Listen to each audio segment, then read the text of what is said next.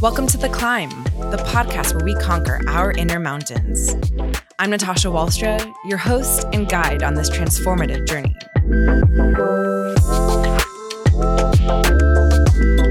This show is brought to you by the Intermountain Foundation, inspired by the work of Diane Wong, empowering women everywhere to stand up, speak out, and make a difference. Every episode, we explore a theme related to personal growth and empowerment drawing on the experiences and insights of extraordinary women. This isn't just a listening experience, it's a call to action, an invitation to grow, and a journey of discovery.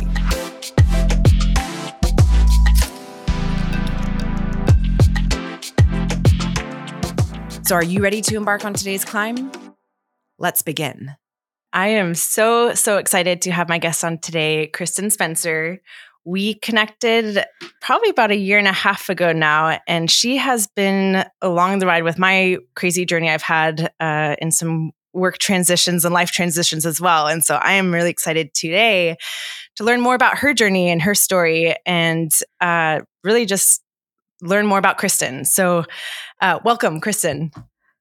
Thank you so much for having me, Natasha. I've been like so pumped about this for a week. And yeah, we've definitely been like friends and cohorts and conspirators along these different career journeys that we're on. And it's been so fun. And, you know, there have been some not so fun moments, but I love that we're like, let's just be ourselves. Let's go through this together. Yeah, seriously. I mean, it's one of those things having the support of another strong female in our life is really important. And I, I think our first call was, I don't even remember why we ended up connecting, but after that, I was like, wow, she just helped me so much through something I didn't know I was struggling with. and so from there, we just kind of had uh, standing meetings, and it's been just wonderful being in your life. Um, and so thank you so much for being here with us today. Um, so, really, I guess I'd love to hear more. You know, tell me your backstory, Kristin. Who are you? Who is Kristin Spencer? Who am I? Yeah, that's a really good question. Um, so I have not had a typical career journey. Like nothing that I've done has been linear. Uh, I actually started out thinking that like I'm going to be a business person. And then I was taking all these economics classes, and one of my professors figured out that I had dyscalculia. which is a math learning disability oh, that no. had been sort of like stalking me my whole life. And I didn't realize, like, at one point, two of my male teachers had me like come in and they're like, You're really lazy when it comes to math. Like, you should just fix this about yourself and like be determined. I'm like, I have A's and everything else. Like, what about me makes you think I'm lazy? But of course, as like a 15 year old girl yeah. with these two men, I have no like point of reference for responding to them. I'm like, okay, I guess I'm lazy. I don't know. And then uh, one of my professors noticed it and he's like, listen, he's like, you could do it. You could become an economist, but it's going to be so much harder than you originally thought. Isn't there like anything else that you might want to get into? and I was like, well, you know, like I've always loved writing. Like I had entered and won a couple poetry contests. Uh, when I was 13, I thought I could write a book and I wrote part of it. And so I was like, I'll I'll try comparative world literature. I didn't even know that was a thing until I met someone else in my ancient Greek class who was like, "This is my whole major." I was like, "What? You can do a whole major in like different cultures and their literature?" Wow. So I did that. My first job out of college was working for the Institute of Reading Development, and I got to help kids with reading disabilities. It was amazing. And then I got pregnant, and I was so sick I, I had gotten married right before I took this job. And even though it paid like three times what my husband's job paid, I quit my job and he got two more jobs because we didn't even think like we're just like gender roles. I stay home. And now looking back, we're like, that was not, that didn't make any oh sense. Why did we do that? Mm-hmm. But you know, we were young. We didn't know. We were just doing what our parents did. And then it, there was this whole weird journey where I was like a labor doula and trying to heal from a traumatic birth. And uh, my husband and I became humanitarian workers in Europe, and we lived in Athens, Greece, and we worked with people first who had been um, really had some hard times because of the economic crisis, which then we got into helping people who had been rescued out of human trafficking. And then the refugee crisis happened. So, like, this is all going on. We had uh, two more kids in the mix somewhere in there. So now we're up to three kids. And about five years ago, um, we were not getting our visas renewed and we knew we were going to have to leave. And then my father in law unexpectedly died in a skiing accident. And we had to move back to the US like within three days because my husband was the only one who could like sign his father's body out of the hospital, which I didn't even know that was a thing because we had never gone through that. So we're like, you know, it's like when you see movies where someone like finds out that their relative is killed and then they like collapse and you're like i wonder if that's what i would act like. And now i know yes like that's what happened. Like i oh, no. like lost my balance. I was like crying uncontrollably. Like this man was such a huge part of our lives and my life individually. Like he would call me and be like i just want you to know you're such a good mom. Like thank you for taking care of my grandkids. It was like you know that kind of little things yeah. Yeah so in the meantime like I'm like, okay, now what am I going to do? Like, I can't just hop into humanitarian work here. My husband got a job painting houses. And I was like, we need money. But also, my kids are all traumatized from having to leave their only home that they've remembered in like four days and then their grandfather dying. And so I kept trying to find a job and everyone wanted me to like work until 7 p.m. and never see my kids. And I was like, this isn't going to work. Like, I can't do this. And I also am like, I can't get paid $10 an hour. It's not like I've been out of the workforce. And by the way, even if I had been out of the workforce because I was raising my kids, I was building soft skills that whole time. So no, I'm not taking $10 an hour. so that is when I was like, you know what? I'll just start my own business. Like looking back, I'm like, okay, yeah, it's so easy, right? Uh, now I know like it's not that simple to start your own business. But I was, I had my literature degree. I was like, let me go back to school. I will become a certified copy editor and I will be a developmental editor, a copy editor. And I had, on the side, I had written 15 books at that point. So on the side, like Like I, I just was like, I want to write books. I don't know. Like I sort of got peer pressured into it. so my husband was like, you should write a blog about traveling with little tiny kids because at that point there wasn't really anything. Like I was like, how do I take a newborn's passport photo to be able to travel to these different countries? And he's like, you should start a blog. And that was actually a lucrative thing for me. I don't recommend blogging for money at this point. It's very difficult. Um, but I figured out, oh my gosh, I can write every day. Mm-hmm. So, like, the next step was my friends were like, write a book about confidence. I was like, what are you talking about? They're like, you used to be the most, like, a self deprecating person in the world, and now you're super confident. Like, write about that. I was like, what? but I listened until I wrote You Aren't Worthless, Unlock the Truth of Godly Confidence, which I did not know was like a success. I sold 30,000 copies in what? six months. I didn't know. Like, I was That's just like, That's amazing. I was so ignorant as to how well the book was doing. I By the way, side note, most books don't sell even like 200, let alone a thousand, let alone 30,000, Kristin. yeah. So, but I was just completely ignorant as to what was happening. And I had no context because I was separate from everybody living in Greece. So, like, mm. I had friends in the US who were making $10,000 a month selling books. So, compared to them, I was like, oh, I'm a loser. I don't know what I'm doing. Um, so, but I, I learned how to do everything myself other than editing, right? You mm. can't edit your own books. Just for anyone who's out there thinking you can edit your own book, you cannot. It is literally impossible because of the way your brain works. Um, but so I came back and I was like, I'll just help people. Like, I know how to format books. I know how to make uh, book covers. Like, all these weird, random, disjointed skills came together in this beautiful thing. But at some point, I realized even as a certified copy editor, even as a developmental editor, I cannot get people to pay me any money. and I realized I needed to figure out a way to connect what I love doing with what other people would consider a high value skill. And ironically, that is now what I do for my clients. And I write their high value skills into books as a ghostwriter.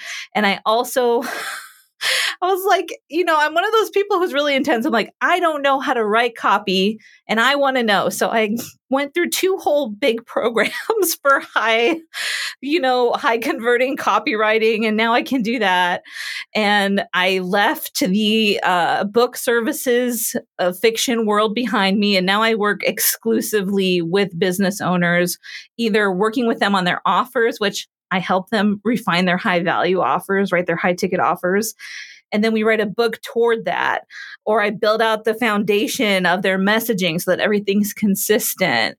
And I'm actually going through a really rough transition right now where I was doing one offs for years and now I'm only doing packages and that's a totally different audience. So mm every day I feel like there's a mix of I don't know what I'm doing at all and I'm really good at my job. like it's just living in my head at the same time. So that is my um really random story of how I went from being a teacher for people with reading difficulties to a labor doula who specialized in home births to a humanitarian worker to a editor and book services provider, and now I'm a copywriter and offer creation specialist, and I ghostwrite.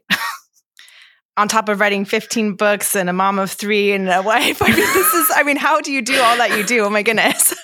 and you show so, up every day on LinkedIn and social channels. This is incredible.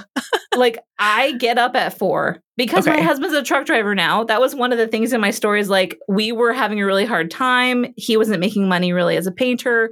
So I was able to like kind of take over all the financial obligations with my business while he went back to school to become a truck driver.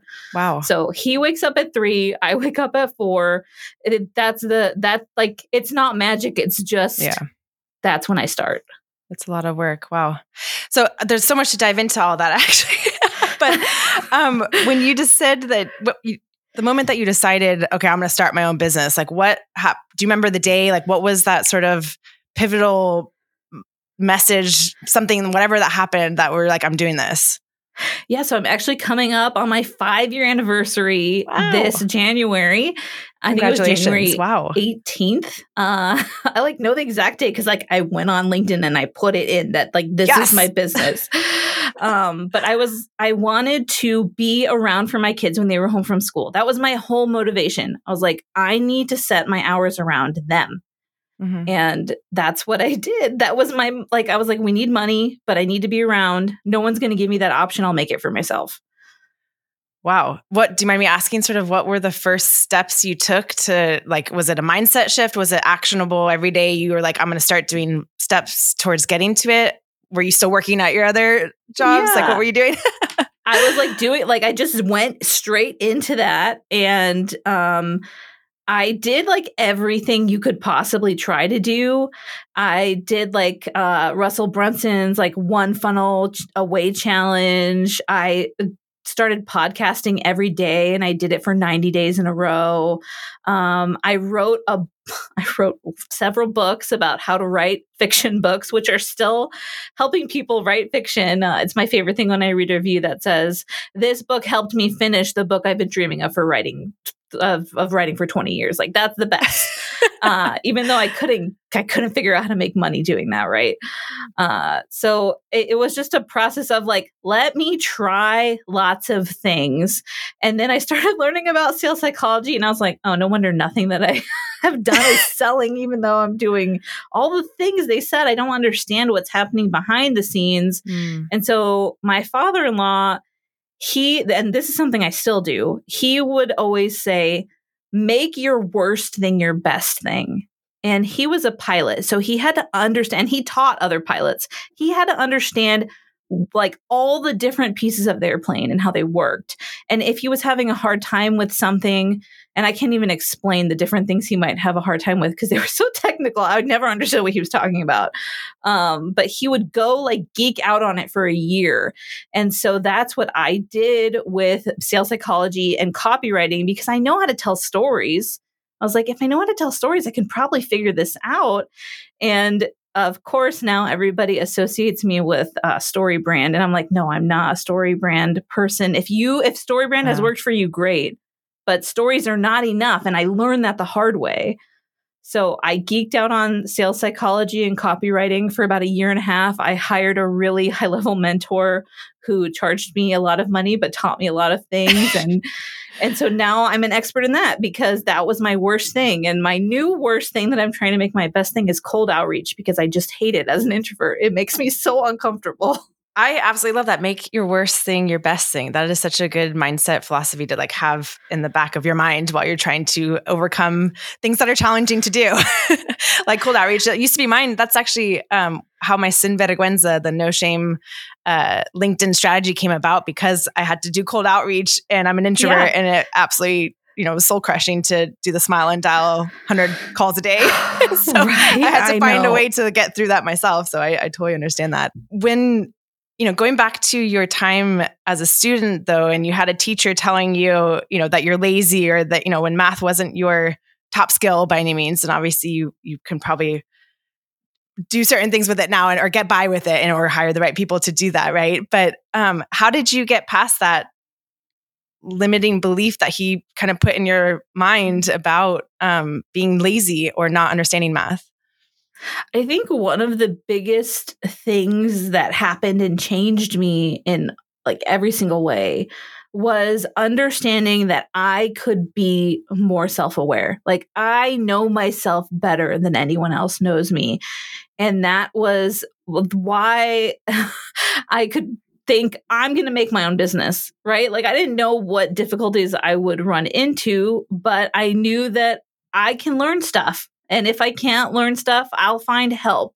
And so that was sort of my approach back then is I found my friends who were really good at explaining things to me and they would wait until the teacher was done teaching and then they would lay out the math for me in a way that I could understand and I was able to you know get B's in all of my classes like desperately trying to get these B's because I knew that I didn't understand I knew that I probably could understand if I found the right explanation. And then I had these friends who were willing to like sit with me. And it, it didn't just happen in math, it was like chemistry, physics, anything with math.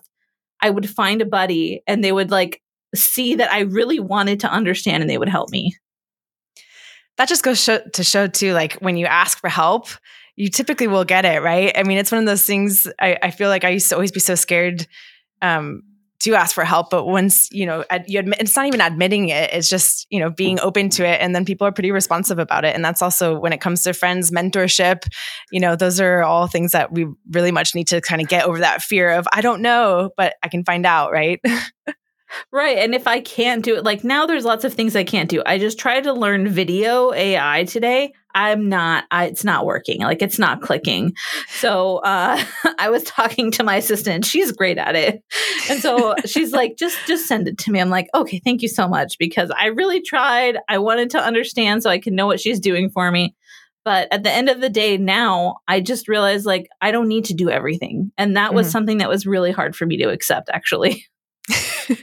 Delegating?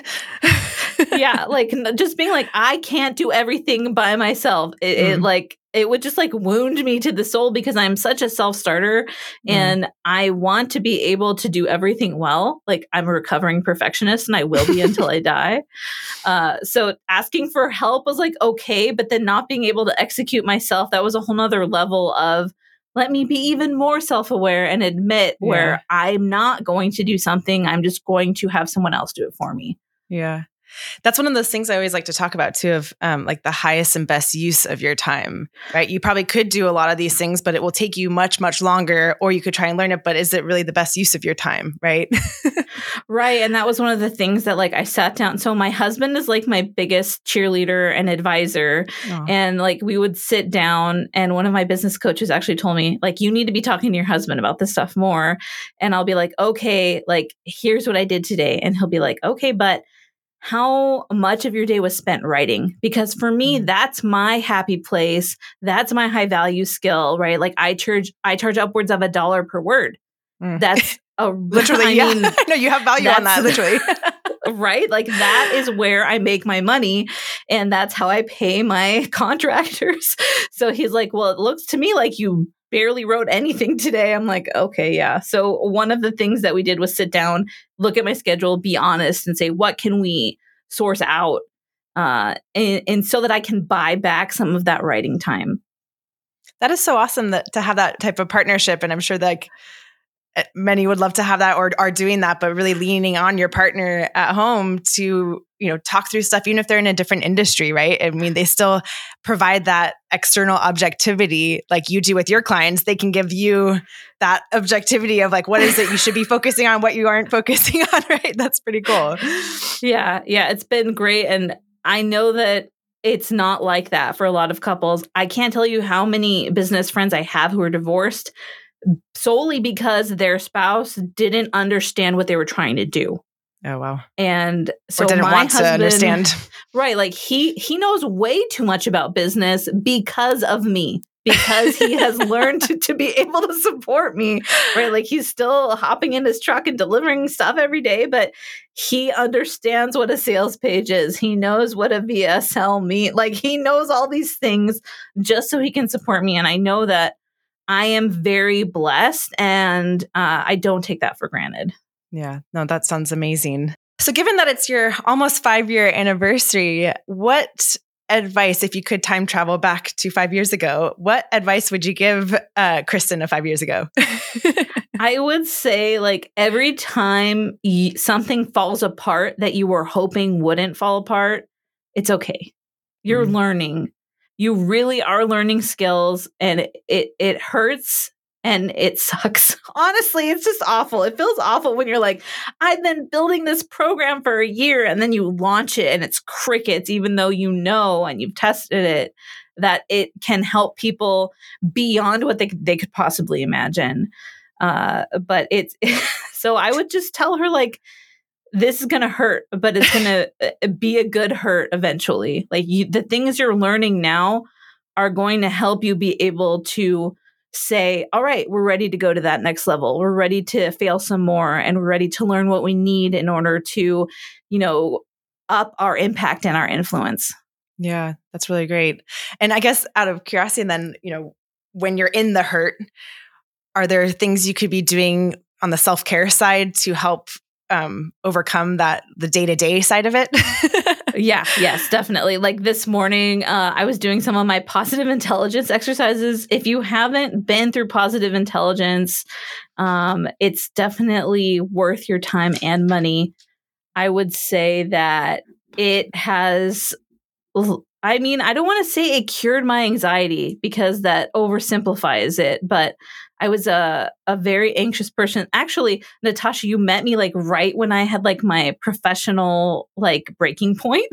I think is when we met, and then I was like spiraling out of control a little bit um, because with the added responsibility of like new clients, new types of jobs, everything, my anxiety was off the charts. Mhm. And so now I'm like, okay, I need to keep my positive intelligence high. And that means I have to do my exercises or Mhm. I'm in big trouble.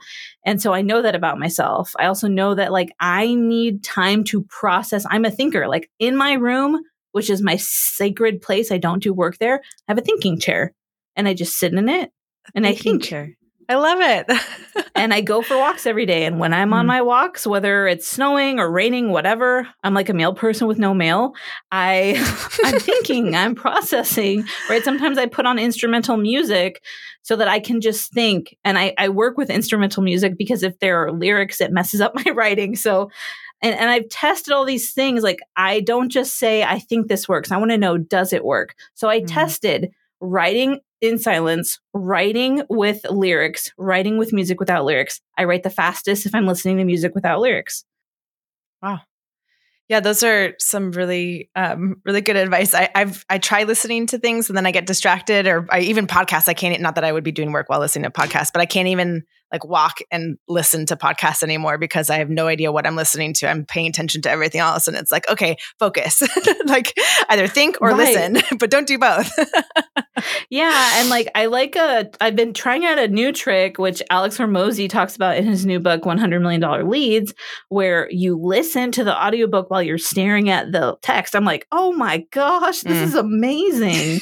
so just you know like I I am happy to be wrong. I I like saying that because if I'm wrong, it means I can still adjust. It means I can still learn. It means I can change the way that I'm doing things to be more efficient. If I'm trying to be right all of the time, I'm never going to learn how to be my the best version of myself in whatever space I'm in. Gosh, talk about being self-aware, right? you have to really be on that journey to understand what you just said or to be able to appreciate that too because it's tough. It's hard to admit that and also recognize where you know you still need to grow and still need to learn and and um and recognize when like you're not there yet, right?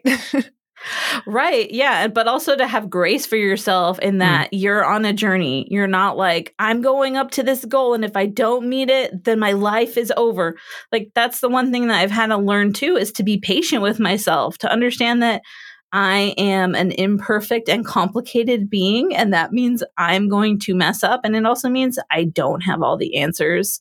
So when things are slower than I like, because, uh, you know, people who know me really well, they know I have a schedule for everything. if things are not going as quickly as I like, I need to sit down and be like, that's okay. Like, let's adjust. Let's not beat ourselves up over it. I love that. That is that is really um, helpful to me as well because I feel like at times I am over trying to do so much and and um, beat myself up for not hitting certain targets or or hitting the number of people I wanted to outreach to and that sort of thing. But at the end of the day, we also have to be compassionate towards ourselves and and you know we're we're imperfect beings. I love that. yeah, I mean, life is complicated enough. And like you said, I am not just a business owner.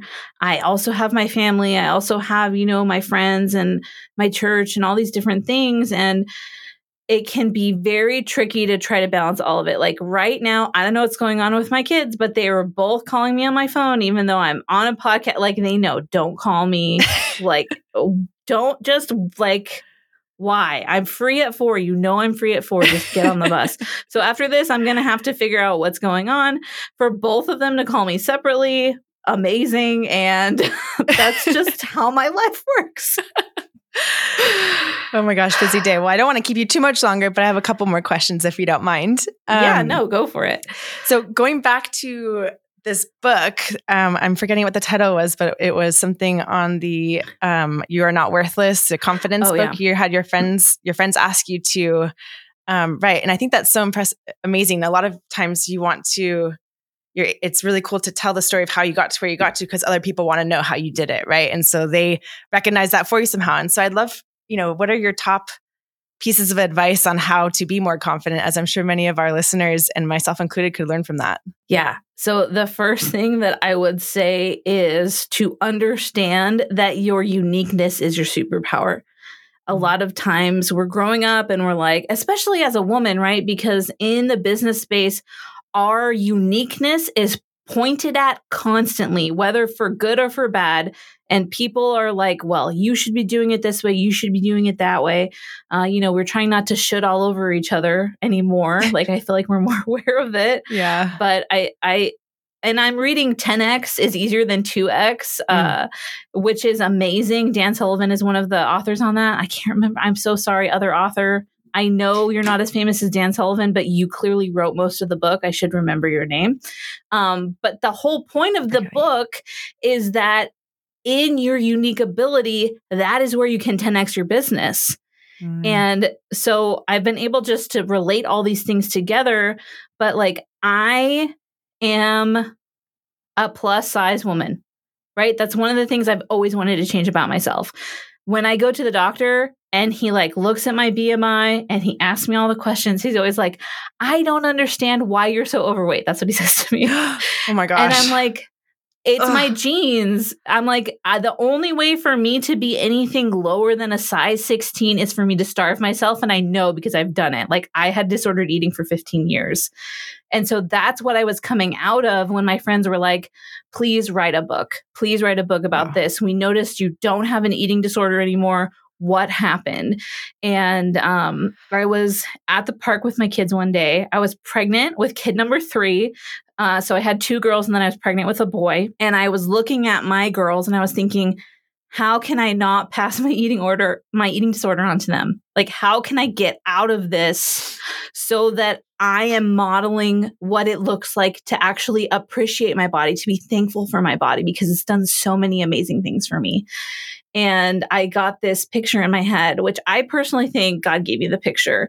And it was every flower in the entire world had turned into a, a Gerber daisy, which is my favorite. I love Gerber daisies. But when every single flower was a Gerber daisy, they were boring and lame. yeah and i was he, and i just felt like okay like there's different kinds of flowers. And actually i got letters from men who wrote in after reading my book and they're like can you please use a less gender specific example? So now i use stars. Okay. Because every single star is different and there's like all these different ways that they can be unique their color their size what they're made out of uh, the way they reflect light uh, reflect light. And if you look up in the sky at night, you're not like, these are lame, right? You're like, these are gorgeous. These are amazing. The universe is blowing my mind every second of every day. But if everything was the same, it wouldn't work that way. You would look at it and you'd be like, ugh. Like it's it it was just such a moment of transformation for me where I was like, okay, I don't fall into societal expectations of what a woman should look like now what? And that question gave me the ability to show up as my actual self. So now I wear giant glasses. People call me the glasses lady. Like on, in this interview right now, I'm wearing my biggest glasses because I knew I was coming on for Natasha.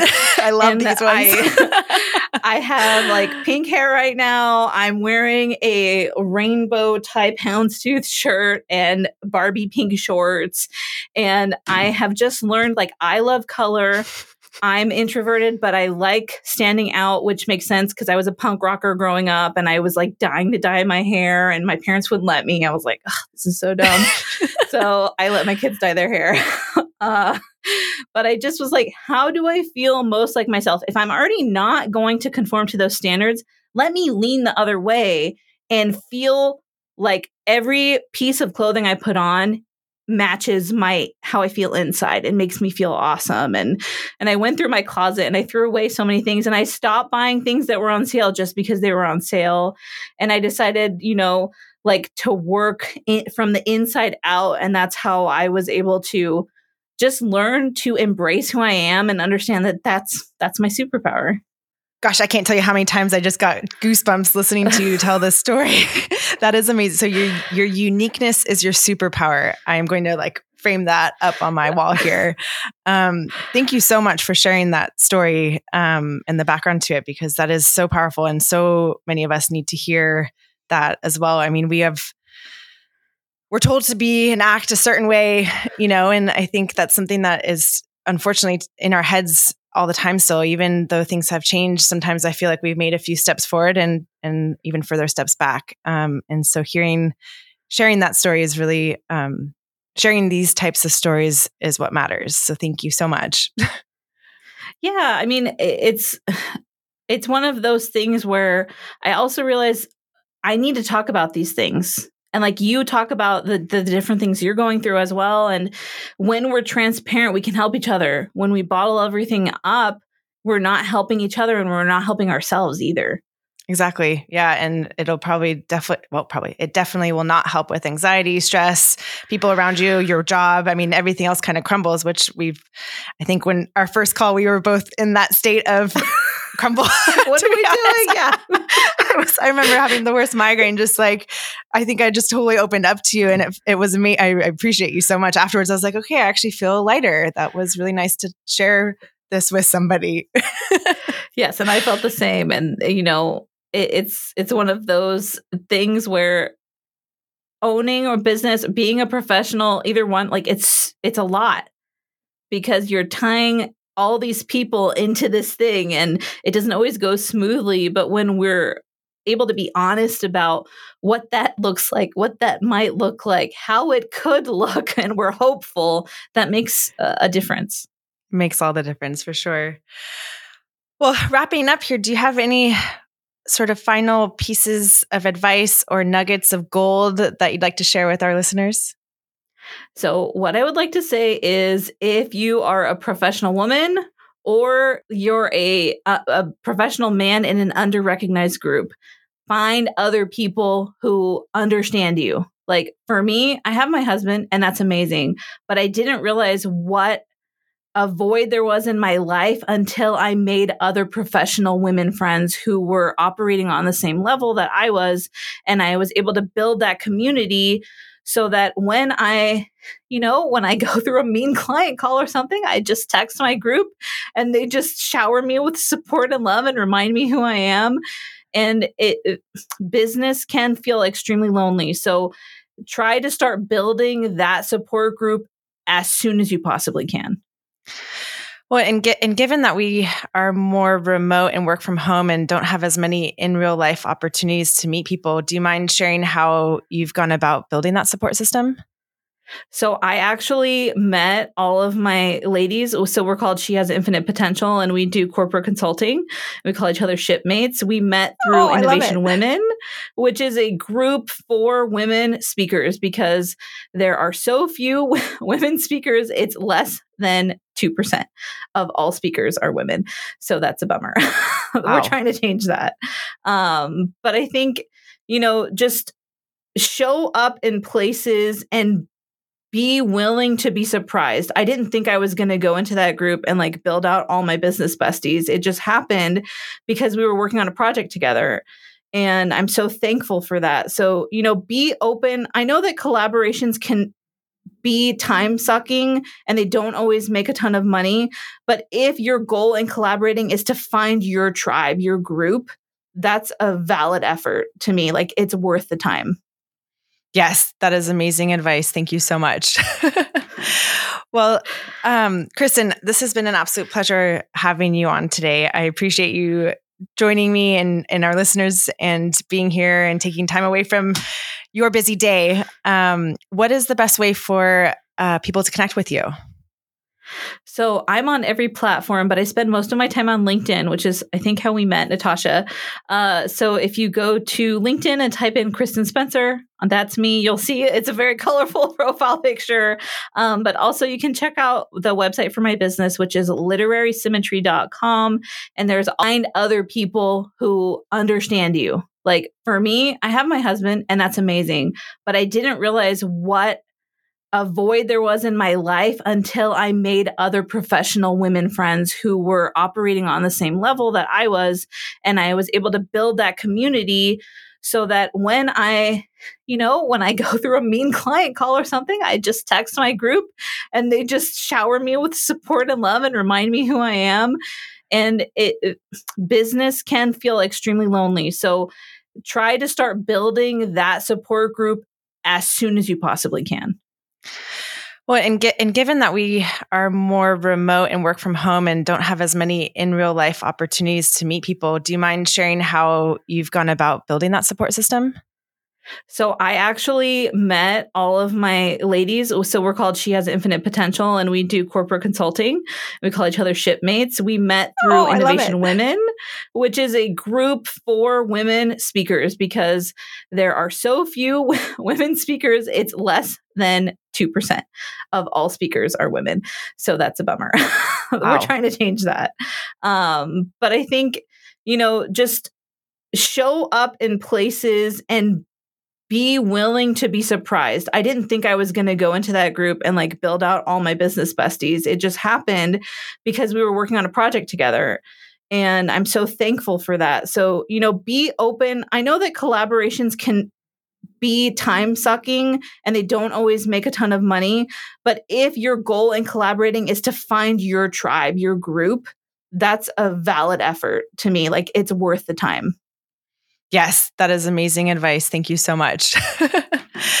well, um, Kristin, this has been an absolute pleasure having you on today. I appreciate you joining me and, and our listeners and being here and taking time away from your busy day. Um, what is the best way for uh, people to connect with you? So I'm on every platform, but I spend most of my time on LinkedIn, which is, I think, how we met, Natasha. Uh, so if you go to LinkedIn and type in Kristin Spencer, that's me, you'll see it's a very colorful profile picture. Um, but also, you can check out the website for my business, which is literarysymmetry.com.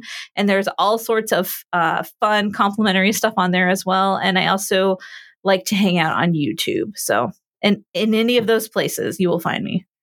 Very cool. Well, thank you so much, Kristin. Thanks so much for having me. Thank you, listeners.